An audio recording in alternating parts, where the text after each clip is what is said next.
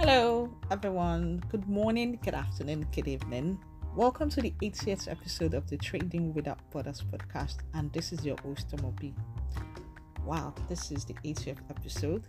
Thank you to everyone that has been listening from the first episode up to today's episode.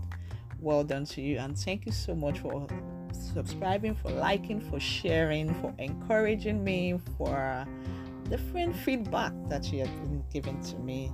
And also want to thank the guests that have been on the podcast. So I also I also should say kudos to myself. I deserve a pat on the back for this. Thank you to everyone. You can also still continue sharing and liking. Let's go into today's episode. We are considering Article 5 of the Investment Protocol, and that is denial of benefits. That is instances where a state party can deny an investment or an investor of the benefits of the protocol. Basically, this is we are, so we are going to look at um, situations where an investment or an investor will not be entitled to the benefits of the investment protocol. So let's look at some of it. The protocol that listed out um, some or the instances where state party. So we, are, we will look at that one after the other. Let's go right into it. The first one is where an investment has no substantial business activity in the territory of the home state they will not be entitled, that investment will not be entitled to the benefit of this protocol. Number two, if an investment has been established or restructured with the primary purpose of gaining access to the dispute settlement mechanism on that protocol.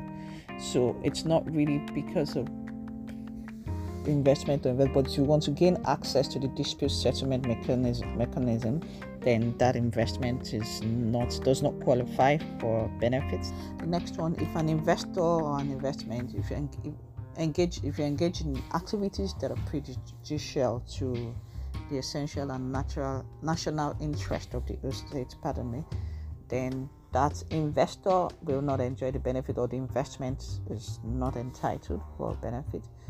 Also, investment that is owned or controlled directly or indirectly by nat- natural or juridical persons of a third party with which the denying party, that's the host state, does not maintain a diplomatic relationship or towards which it prohibits transactions. A juridical person refers to company, organizations, or corporations, basically. So for, that's for those that are not aware.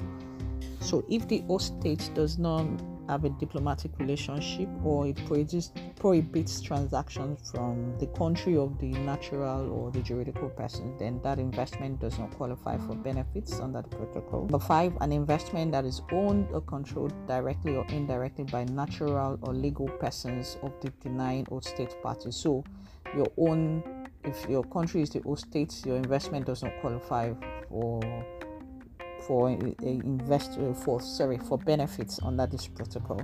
Number six, if an investment is owned or controlled directly or indirectly by natural or juridical persons of a non-state party that has no substantial business in the territory of a state party. Okay, a non-state party is a party or a country rather that are not the um, that do not that they are not part of the AFCFTA country that's part countries that do not form the um, African countries that have signed the AFCFTA agreement.